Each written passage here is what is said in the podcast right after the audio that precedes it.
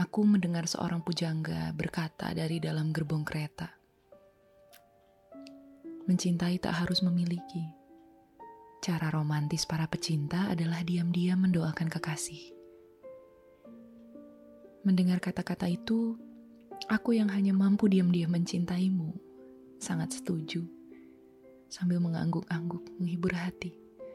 Seolah-olah sehabis mendapatkan ilham waktu matahari hampir terbenam. Di luar, malam datang dengan dinginnya yang sombong. Tapi udara dingin itu tak mampu menembus kaca. Aku tetap hangat dalam balutan selimut. Sambil membayang-bayangkan wajahmu. Kata-kata seorang pujangga tadi membuatku bertanya-tanya dalam hati. Cara romantis atau cara paling sadis? Bukankah sungguh jahat jika aku lancang mendoakanmu diam-diam?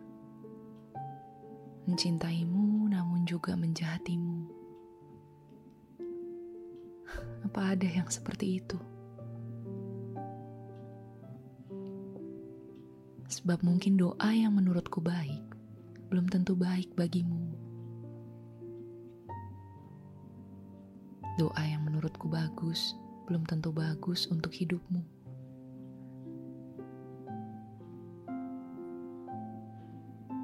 Setelah kupikir-pikir, apa bedanya dengan pelet dukun-dukun?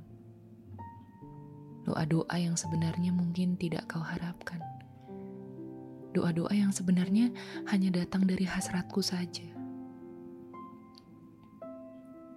Doa-doa yang tidak lagi sakral.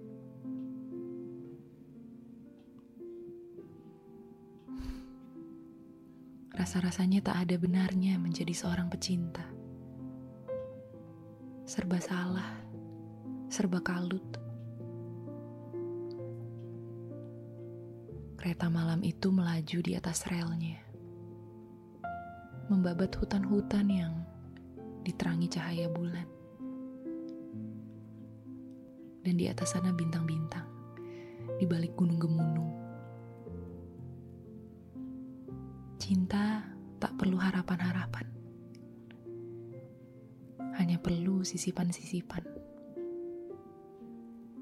Seperti terbangun di sepertiga malam. Menyisipkan amin pada harapan-harapanmu.